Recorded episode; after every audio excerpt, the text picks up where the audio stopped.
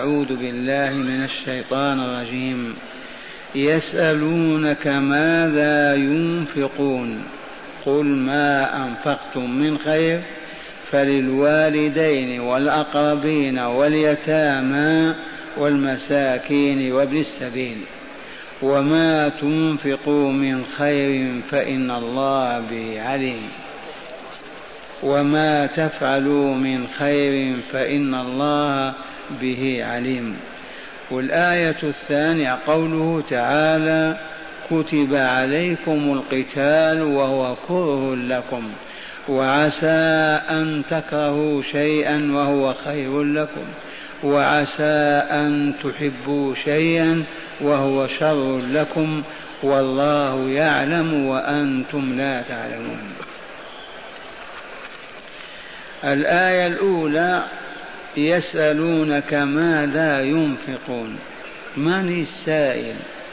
من الجائز أن يكون عدد من السائلين ومن الجائز أن يكون سائلا واحدا وهو كذلك. هذا هو عمرو بن الجموح رضي الله تعالى عنه وأرضاه وكان ذا ثروة مالية. فجاء يسأل الرسول صلى الله عليه وسلم ماذا ينفق وعلى من ينفق. وهذه النفقة قطعا بعد الزكاة. الزكاة عرفها المؤمنون والمؤمنات بآيات القرآن العديدة لكن هذه النفقة النفقة المستحبة الفاضلة التي ليست هي الواجبة. عمرو بن الجموح سأل فقال يا رسول الله ماذا أنفق من مالي وعلى من أنفقه؟ فأجاب الله عز وجل بقوله يسألونك يا رسولنا والمبلغ عنا يسألونك ماذا ينفقون من المال وعلى من ينفقونه أو يسأل ماذا ينفق من ماله فامتن الله عز وجل فبين له ما ينفقه وعلى من ينفقه. وهنا ما ينبغي أن نعلمه وهو أن السائل الطالب للعلم يظفر بنصف الأجر. قالوا السؤال نصف العلم. السؤال عن أحكام الله وشرائعه وعلى ما عند الله لأوليائه وما عنده لأعدائه هذا السؤال نصف العلم. وقد علمنا واستقر عندنا معشر أهل الحلقة من أن طلب العلم فريضة. على كل مؤمن ومؤمنة أن يتعلم سواء بطريق الكتابة والقراءة أو بطريقة سؤال أهل العلم. وبذلك لا يبقى في المؤمنين والمؤمنات جاهل ولا جاهلة. لأن الجاهل كالجاهل لا يصل إلى درجة الولاية ولا يكون وليا لله تعالى. ومن لم يكن وليا لله كان وليا للشيطان عدو الله ولا واسطة. إما أن توالي الله أو توالي عدو الله. العلم إذا ضروري قال تعالى في آيتين من كتابه العزيز فاسألوا أهل الذكر إن كنتم لا تعلمون. هذا عمرو بن جموح ما عرف ماذا ينفق وأين ينفق فجاء يسأل امتثالا لأمر الله تعالى فاسألوا أهل الذكر أي القرآن إن كنتم لا تعلمون. فكل من لا يعلم وجب عليه أن يسأل حتى يعلم. وإلا لا تتحقق له ولاية الله.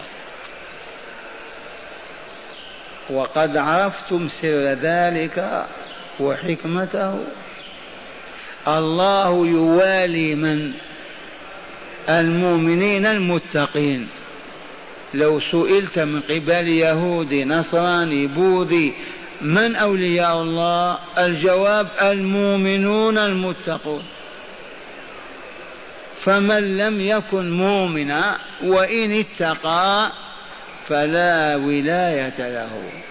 ومن كان مؤمنا غير متق لمساخط الله ومغاضبه ما هو بالولي.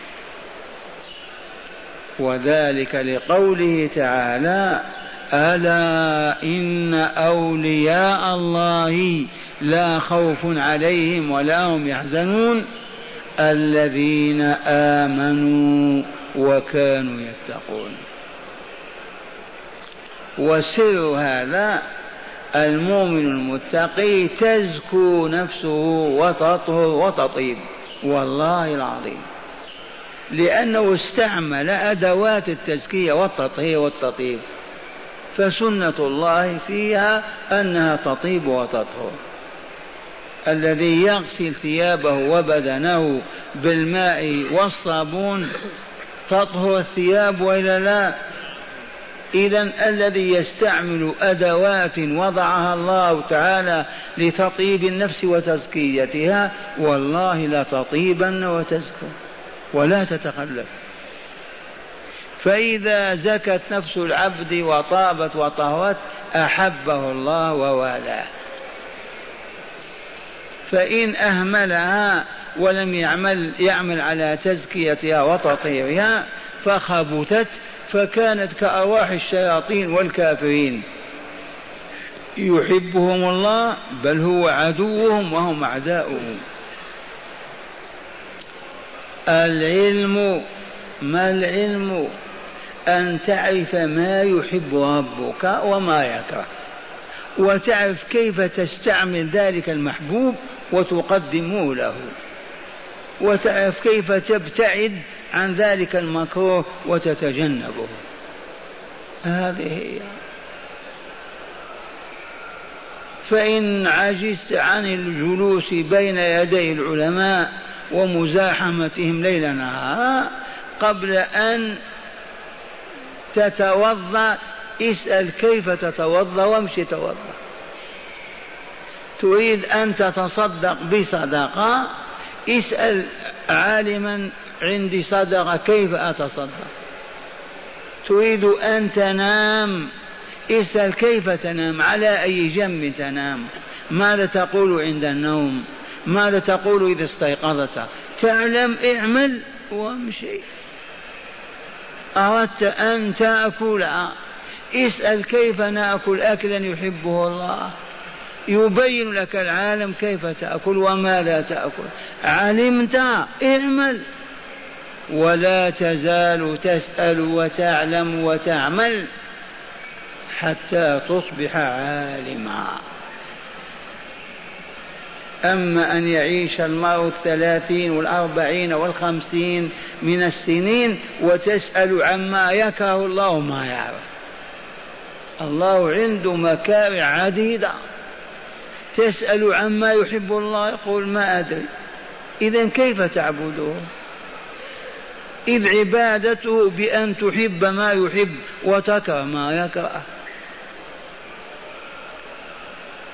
والشاهد عندنا يسألونك هؤلاء أصحابه صلى الله عليه وسلم سألوا وإلا لا؟ سألوا ماذا ينفقون؟ فأجابهم تعالى قل لهم يا رسولنا يا رسولنا قل ما أنفقتم من خير والمراد من الخير هنا المال. وسمي المال خيرا لأنه خير للإنسان. به تتحقق مطاعمه مشاربه مراكبه ملابسه صدقاته درجاته وخير المال.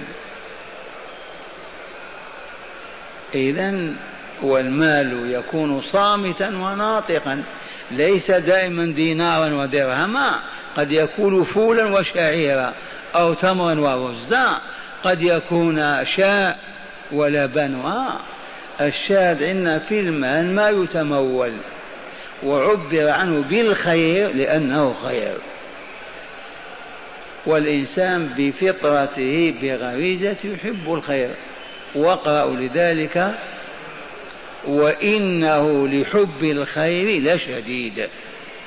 وإنه أي الإنسان الآدمي لحب الخير لشديد الحب. فيه. ماذا ينفقون؟ قل ما أنفقتم من خير وهو المال فللوالدين والأقربين واليتامى والمساكين وابن السبيل. المراد من الوالدين الأب والأم. والأب وما علا والأم وما نزلت. الجد والجدة. والأقربين أقربك بعد والديك إخوانك وإخوتك. إخوانك وأخواتك.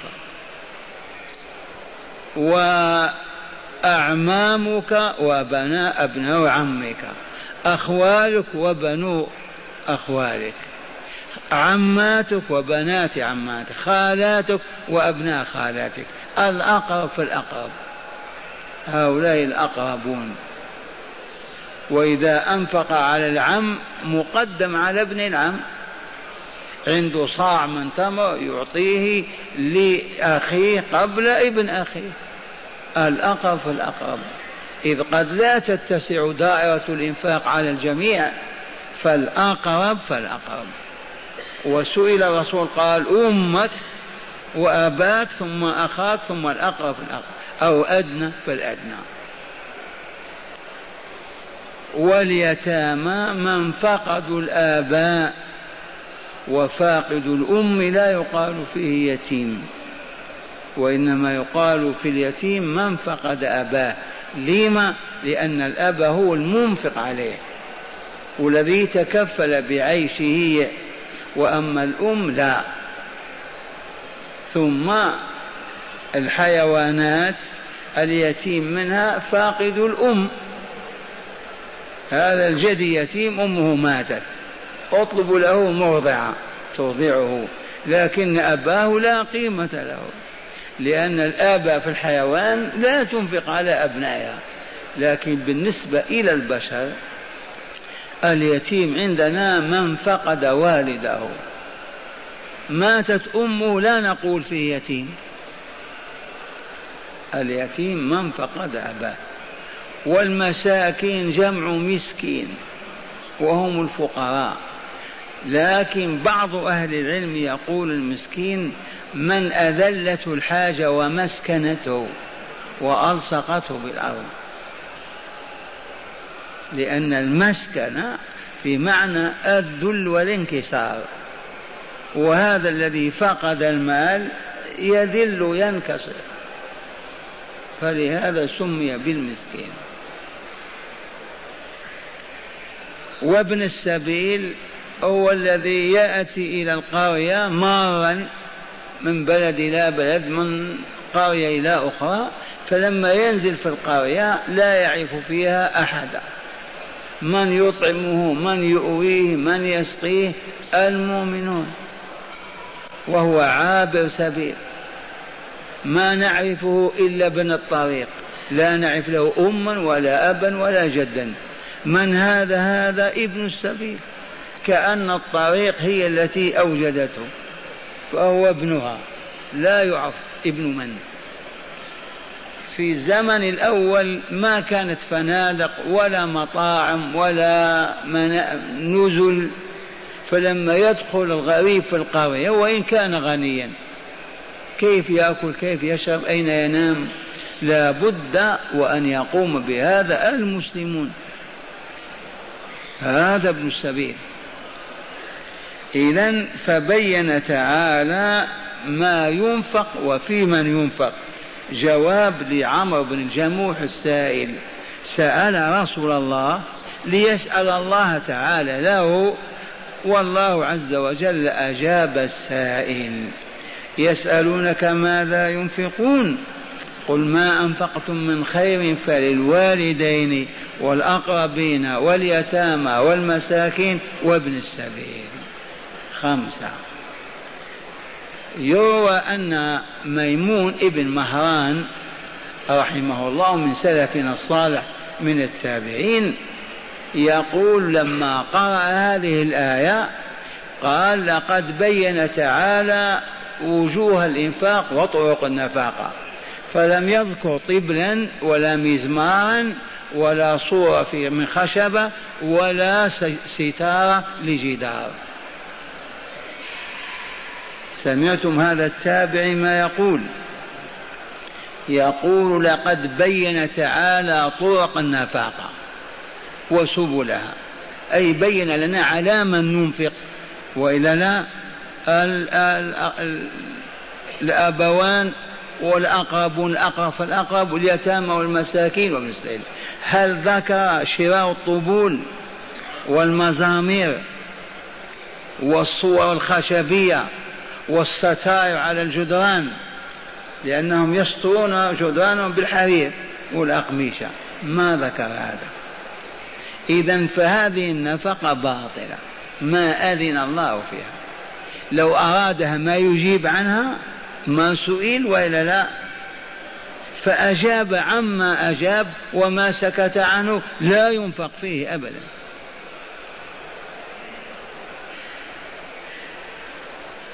إذا من الليلة ما بقي من يشتري تلفاز ولا فيديو ولا اشرطه عرفتم؟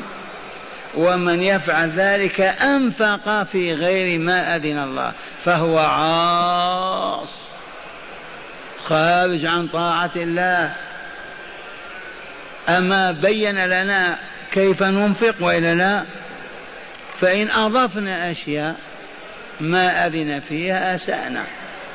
أخطأنا الطريق. لا سيما ونحن بصراء عارفون علماء لسنا جهل يا معشر المستمعين والمستمعات. نقول لما تشتري هذا التلفاز وأنت عامل فلاح وإلا تاجر وإلا زارع.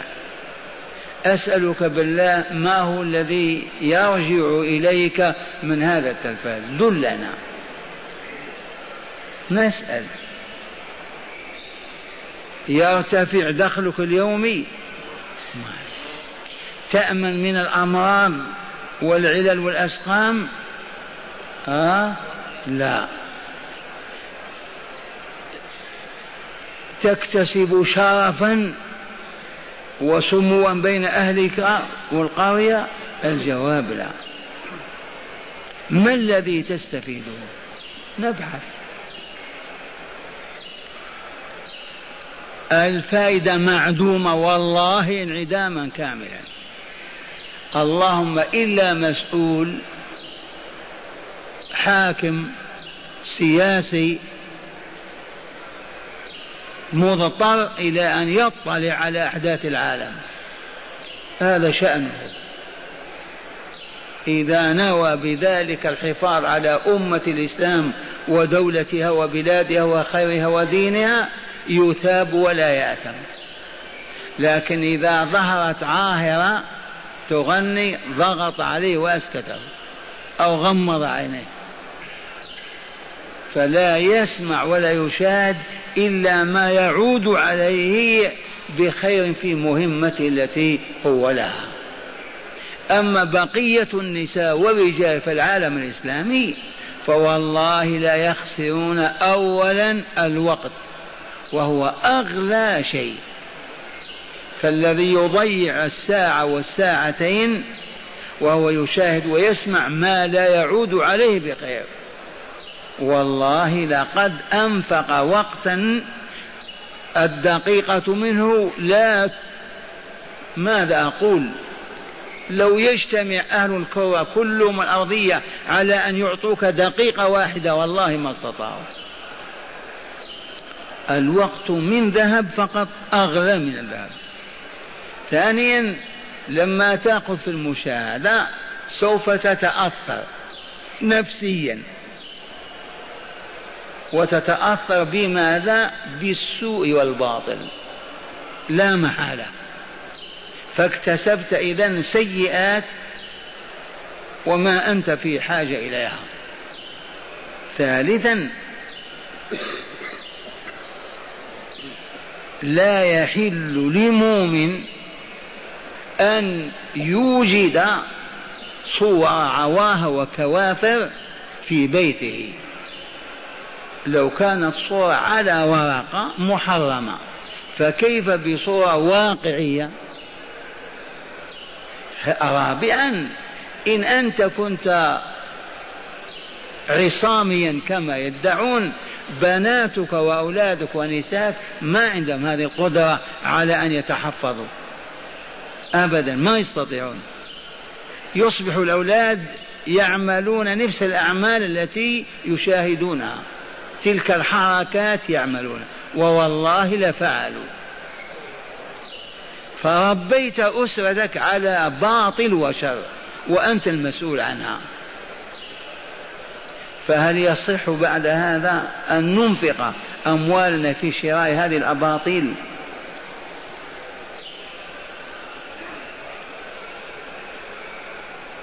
أما آثارها السيئة فهي تظهر وكل يوم تتجلى الحقائق. نصبح نقلد الكافرين في مشيتهم وحركاتهم وأصواتهم وحتى نطقهم وكلامهم. فرحم الله هذا التابعي المؤمن القائل لقد بين الله تعالى وجوه النفقة وحددها فلم يذكر طبلا ولا مزمارا ولا صورة من خشب ولا غيرها ولا ستائر للجدران. فمن أوتي مالا فلينفق حيث بين الله تعالى له الإنفاق. يسألونك ماذا ينفقون؟ قد يقول القائل لما هذا الشيخ دائما معني بموضوع التلفاز والفيديو والأغاني؟ لأن ما أمامنا معصية مشاهدة إلا هذه. لو انتهت ما نتكلم فيها. فكيف أرضى وأنا أرضى لنفسي ولا لأسرتي؟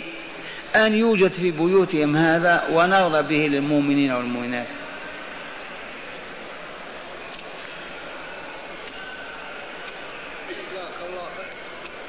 ثم قال تعالى وما تنفقوا من خير فإن الله به عليم. وما تنفقوا من خير تجزون به تثابون عليه تعطون أجركم. لم؟ لأن الله خبير وعليم. ومعنى هذا إياك أن تفهم ويخطر ببالك أنك تنفق نفقة وإن قلت كدرهم وتخشى أن الله ما يعلمها وعلى ذلك ما يثيبك عليه لأنه ما يدري. انزع هذا من ذهنك. وما تفعل من خير قل أو كثر صغر أو كبر مهما ما كان لا بد وأن يجزينا به لعلمه به. لو كان لا يدري ما أنفقنا وخاصة النفقات الصغيرة والنفقات في الظلام والنفقات حيث لا يعلمها أحد قد يخطر ببالك ممكن الله ما اطلع عليها فلا يثيبك عليها. فنفى هذا نفيا كليا. وما تنفقوا من خير فإن الله به عليم. ولازم علمه أنه يثيب عليه ويجزي به. فهذه الآية الكريمة بينت لنا ماذا ننفق وعلى من ننفق. فلنطع الله عز وجل فإن كان لنا مال نحتاج إلى إنفاقه فلننفق. أولا على أنفسنا وأبنائنا وبناتنا وأزواجنا ننتقي إلى آبائنا أمهاتنا ثم الأقرب في الأقرب في الأقرب ثم الفقراء والمساكين واليتامى وأبناء السبيل. هذا العلم تلقيناه عن الله عز وجل الحمد لله والبشرية الكافرة ما عرفت هذا ولا سمعت به. الآية الثانية هي قوله تعالى كتب عليكم القتال. كتب عليكم أي فرض ولم يقول فرض عليكم لأن الفرض فرض وكونه يكتب يكون أبلغ وأثبت وأكثر أصالة. كتب كتابة وهو مكتوب في اللوح المحفوظ. كتاب المقادير وكتبه علينا في القرآن الكريم وفرضه على لسان رسوله صلى الله عليه وسلم. كتب عليكم القتال. قتال من؟ قتال الكافرين والبغاة الظالمين. لم نقاتلهم؟ لأننا حملة رسالة. هذه الرسالة آثرنا الله بها وفضلنا على سائر الخلق بها ينبغي أن نحملها ونبلغها إلى أهلها. هذه الرسالة هي إنقاذ البشرية من الجهل والظلم والخبث والشر والفساد في الدنيا. ثم إنقاذها من الشقاء الأبدي والخسران الكامل يوم القيامة.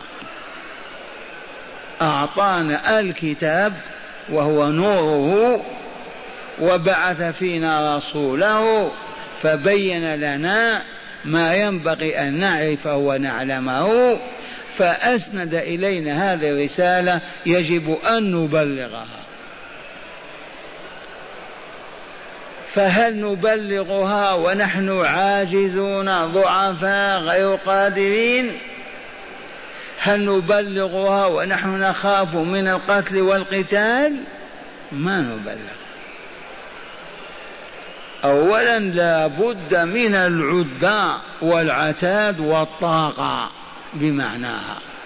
وهذا فرض فرضه الله علينا نحن أولياءه وحاملي رسالته. ومن العد والعتاد أن يكون أمرنا واحدا. لا خلاف بيننا ولا اختلاف. راية واحدة وإمام واحد. فريضة الله. عرف العدو هذا فمزق دولتنا إلى نيف أربعين دولة. فتركنا مختلفين متنازعين. وجعل الراية رايات. فهل نستطيع أن نقوم بهذا الواجب ونحن مفترقون متشتتون منقسمون على أنفسنا؟ من يقول نستطيع؟ والله ما نستطيع. ويدلنا لذلك بوضوح اليهود غزونا واستعمروا ديارنا وبنوا دولتهم فيها. هل استطاع العالم الإسلامي أن يطرد اليهود من فلسطين؟ لعله استطاع. ما يستطيع. لأنه متفرق. مختلف. ما هو أمة واحدة ولا دولة واحدة. أبدا عشرات الدول. فأول عدة ينبغي أن تكون هو توحيد كلمة المسلمين. هل توحيد كلمتهم من الصعوبة بمكان؟ لا والله. فقط فليؤمنوا. متى آمنوا إيمانا حقيقيا أصبحوا أمة واحدة. والعدو عرف هذا ففتت وبدد طاقات الإيمان من قلوب المسلمين فأصبحوا مؤمنين صوريا. حقيقة لا إلا من رحم الله.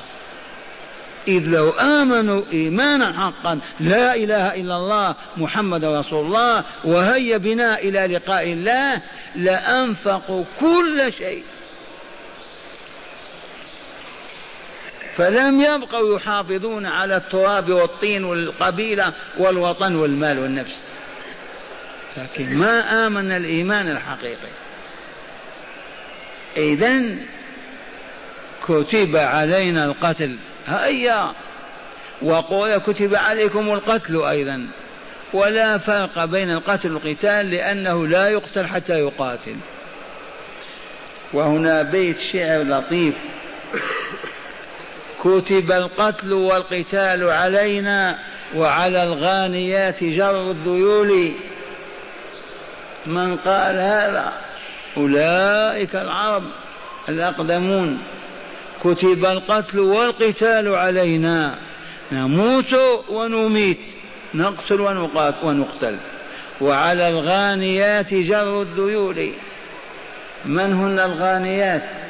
المغنيات؟ لا لا لا, لا. الغانيات النساء المؤمنات. ماذا كتب عليهن جر الثياب الطويلة؟ ما تجعل ثوب إلى فخذيها؟ كالمتحضرات أو إلى نصف ساقها أو كعبيها لا ثوبها يمشي وراء الشبر والشبرين والذراع.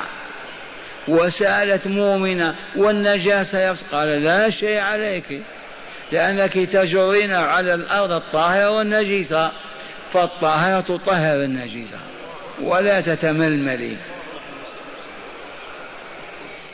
متى يعود نساؤنا على هذه الصورة؟ لما نؤمن وندخل في الإسلام بجد وصدق وحينئذ فجأة وإذا المؤمنات مقصورات في الخيام كالحور العين. يربين البنين والبنات ويعبدن الرحمن ويسعدن الأزواج في تلك البيوت. ومعنى هذا إذا ما فيه وظيفة للبنت. هذه الوظيفة فتحت فاها أصبحت كالأفعى أشقت الرجال وحطمت معانيهم وكراماتهم. الآن المرأة موظفة تأخذ كذا ألف والفحل غير موظف تزدريه هذا يبلغنا منه تسخر منه. لا إله إلا الله. وما شعرنا ما أحسسنا ما فهمنا أبدا. كالمسحورين تماما. لما تخرج المؤمنة موظفة في حاجة إلى ما تطعم نفسها به؟ الفحل هو المسؤول عنها الأب هو المسؤول. الأخ هو المسؤول. نساؤنا يعشن في ظل فحولنا. لا أن هي التي تقوم بالعمل. ثم لو كانت تقوم بحلب الشاء أو البقرة أو جمع كذا في البستان في بستانها الخاص بها لا بأس. أما أن تتوظف مع الرجال وتصبح رجلا رقم واحد في كل شيء. والله لهو المسخ. تماما. لأن الكفار المشركين اليهود النصارى لا دين ولا مروءة ولا رجولة ولا فحولة حيوانات. فإذا انسلخ نساؤهم وخرجن كاسيات عاريات وتزاحمن على الوظيفة لأجل الدينار والدرهم لا غرابة. ولا عجب.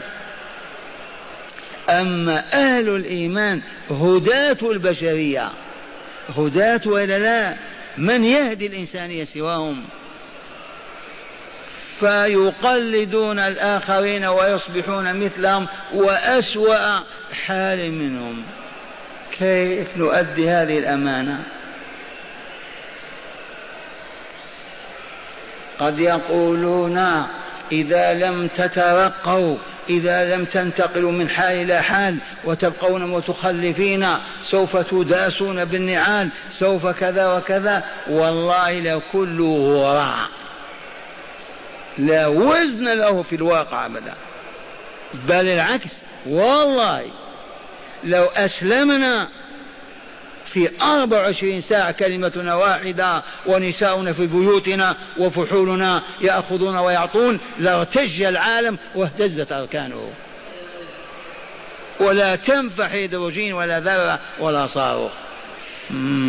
وهكذا كتب القتل والقتال علينا وعلى الغانيات جر الذيول. تغنى بهذا الشاعر المسلم العربي. مصاب هذا الابن ادعو الله له بالشفاء. ليست أول مرة خلوه. كتب عليكم القتال وهو كره لكم. نعم مكروه. من منا من لا يكره القتال والقتل؟ ولكن إذا أمر الله السيد المالك عبده بأن يفعل أو يترك ينبغي أن ينفعل. بذلك الأمر ويصبح ذلك المكروه محبوبا. وذلك المحبوب مكروها. لما حرم الله على المؤمنين في هذه المدينة الخمر ما كانت محبوبة ما كانت تعتق وتباع بأغلى الأثمان ما كانوا يتباهون بها ويفتخرون لما كرهها الله فحرمها والله لقد جرت بها أزقة المدينة. في يوم واحد ما إن نزلت فهل أنتم منتهون؟ أخذوا الدنان والبراميل والقرب من عتبة الباب ويصبونها في الشارع. حتى جرت أزقة المدينة.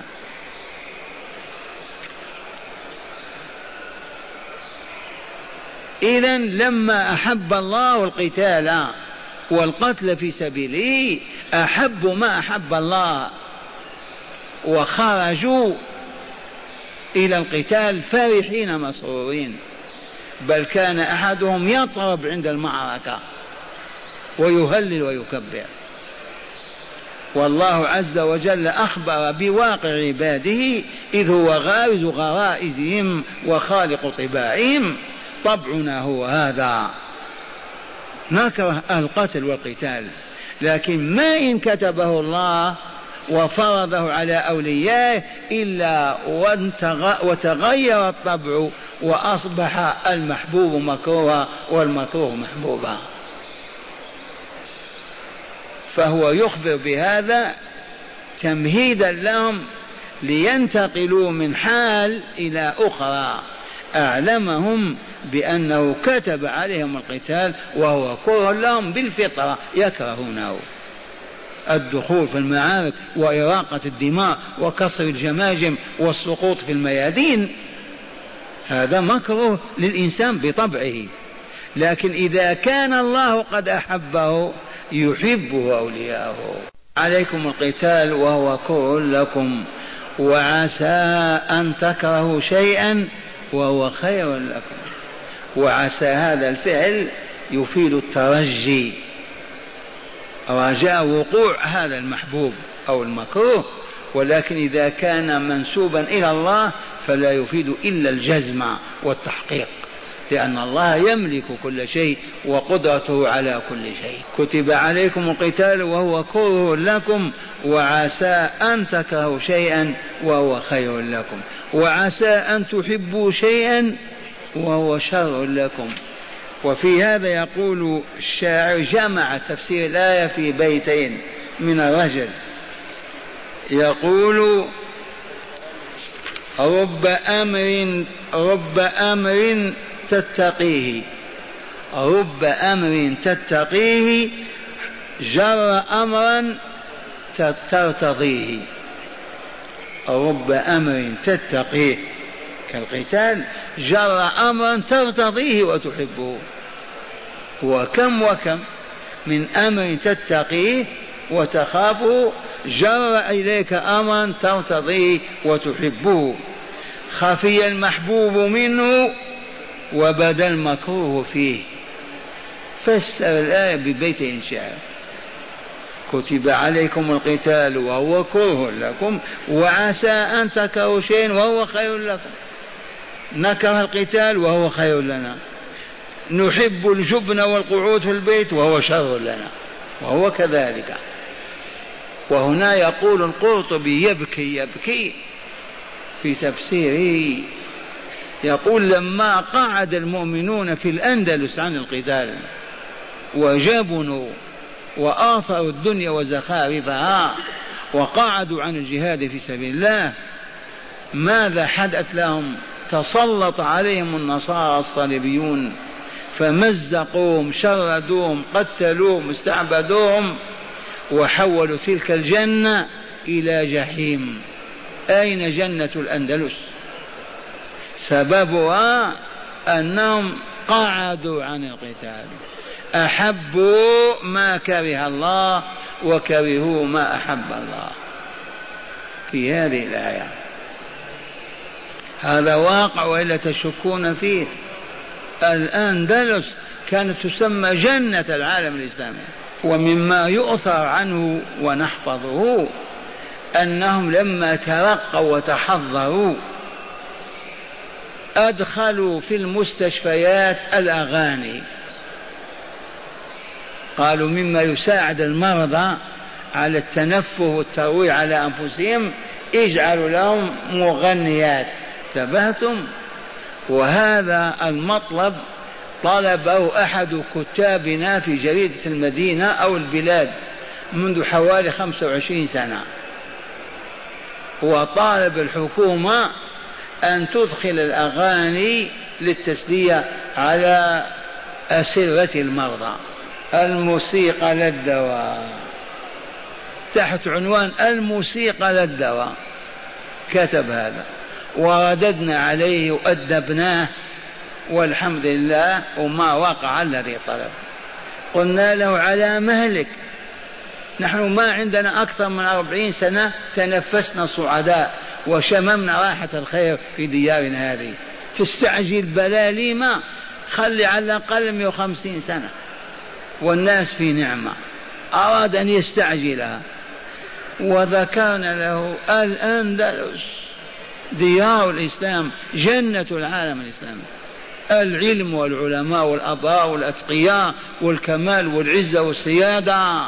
اهتزت أوروبا من شرقها من غربها.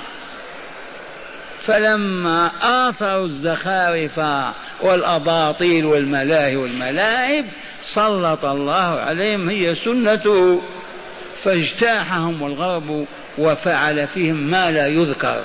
أرموهم بالمئات في البحر مزقوهم صلبوهم شردوهم شتتوهم حولوا المساجد إلى كنائس. ما في هذا عبرة أبدا. كتب عليكم القتال وهو كره لكم قطعا وعسى أن تكرهوا شيئا وهو خير لكم. وكم وكم من شيء نحبه وهو شر لنا. وآخر نكرهه وهو خير لنا. وبالجملة كل ما أمر الله به فهو خير وإن كان أن تخرج من مالك أو تقدم دمك وكبدك فهو والله الخير. وكل ما نهى الله عنه وإن ظهر لك أنه خير والله لا شر. والأمر واقع ومشاهد. إذ مولانا عز وجل لا يأمرنا وهو ولينا إلا بما فيه خيرنا وكمالنا وسعادتنا. حاشاه أن يفرض علينا ما يجلب لنا ذلا أو هونا أو دونا حاشاه أن يقع هذا منه أبدا. فجميع أوامر الله التي كلفنا بها هي خير. وجميع نواهيه التي نهانا عنها من اعتقاد أو قول أو زي أو لباس أو صورة أو تفكر فهو شر لنا. والواقع شاهد. هذا ولنستمع إلى تلاوة الآية في شرحها كما هو العادة في هذا الدرس. أولا معنى الآية الكريمة الأولى. قال سأل عمرو بن الجموح وكان ذا مال. سأل من؟ سأل رسول الله صلى الله عليه وسلم. ماذا ينفق وعلى من ينفق؟ فنزلت الآية جوابا لسؤاله. فبينت أن ما ينفق هو المال وسائر الخيرات وأن الأحق بالإنفاق عليهم هم الوالدان والأقربون واليتامى والمساكين وأبناء السبيل. وعرفتم من هم أبناء السبيل. وأعلمهم تعالى أن ما يفعله العبد من خير يعلمه الله تعالى ويجزي به فرغب بذلك في فعل الخير مطلقا ليس المال فقط. وما تفعله من خير. صلاة صيام جهاد رباط كل خير. هذه الآية يؤخذ منها الهدايات التالية. أولا سؤال من لا يعلم حتى يعلم وهذا طريق العلم كما علمنا. سؤال من لا يعلم من يعلم. واجب وإلا لا؟ وهذا هو الطريق للوصول إلى العلم. سؤالك عما لا تعلم أهل العلم وجوابهم لك هو العلم. انظر هداية هذه الآية. اولا سؤال من لا يعلم حتى يعلم. يواصل السؤال ما ينقطع إلى أن يعلم. وهذا طريق العلم ولهذا قالوا السؤال نصف العلم. السؤال نصف العلم. والله أعلم نصف العلم أيضا. سمعتم؟ السؤال نصف العلم. إذا سأل علم وإلا لا فالسؤال نصفه وقولك الله أعلم نصف العلم.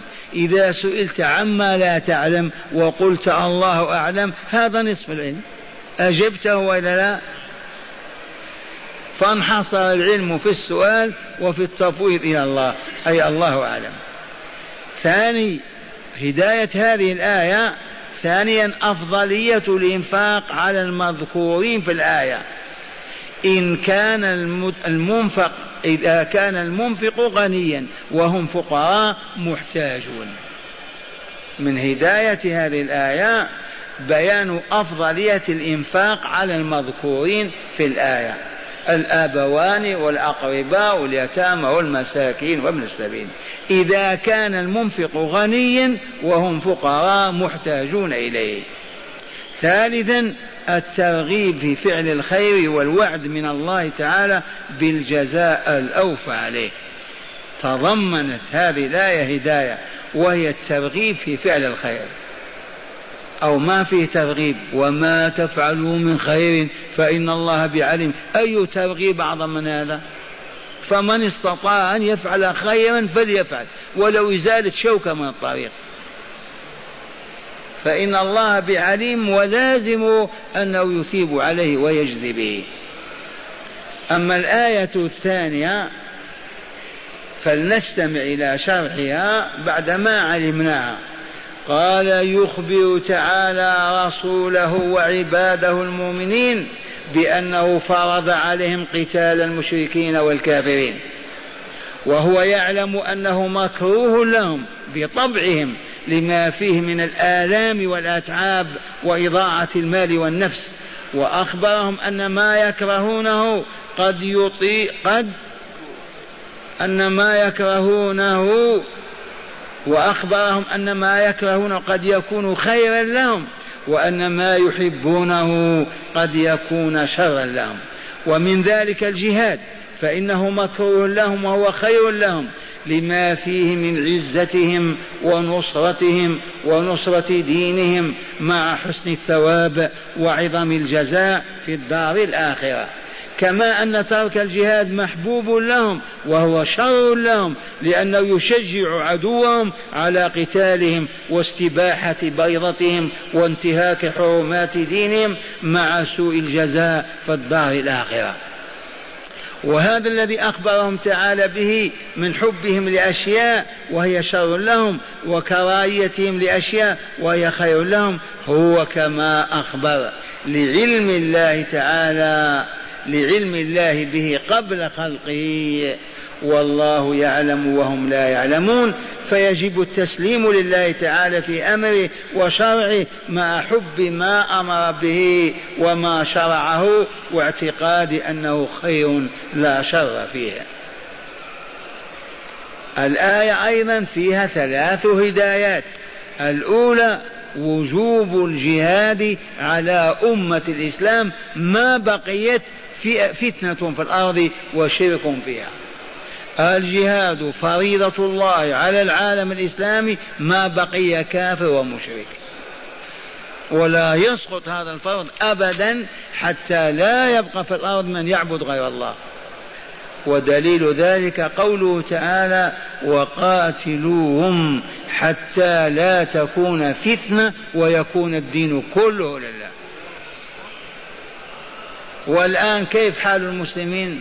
والله لآثمون غارقون في هذه المعصية حتى يوحدوا إمامهم وصفوفهم ويقاتلوا أعداء الله ليهدوهم ويصلحوهم ويجعلوهم من أهل الكمال والخير. ويوم القيامة نسأل عن الذين يدخلون النار هؤلاء الكفار أين كنتم أنتم؟ لم ما دعوتموهم؟ لم ما بينت لهم؟ لم لم ونحار الجواب ونعجز ونلقى في جهنم. إلا أن يغفر الله لنا. ثانيا جهل الإنسان بالعواقب يجعله يحب المكروه ويكره المحبوب. هذا هو السر. لو يعرف العاقبة وما يكون بعد يحب ما يحب ويكره ما يكره. لكن للجهل يحب المكروه ويكره المحبوب. لو علم ما يأتي به ذا هذا العمل ما كان يحب إلا ما أحب الله ولا يكره إلا ما يكره الله. ثالثا أوامر الله كلها خير ونواهيه كلها شر. فلذا يجب فعل أوامر الله واجتناب نواهيه. بالله الذي لا إله غيره إن محاب إن أوامر الله لكلها خير. وإن نواهي لكلها شر. ومن فعل المحبوب فعل فاز بالخير ومن ترك المكروه لله فاز بالنجاة والعكس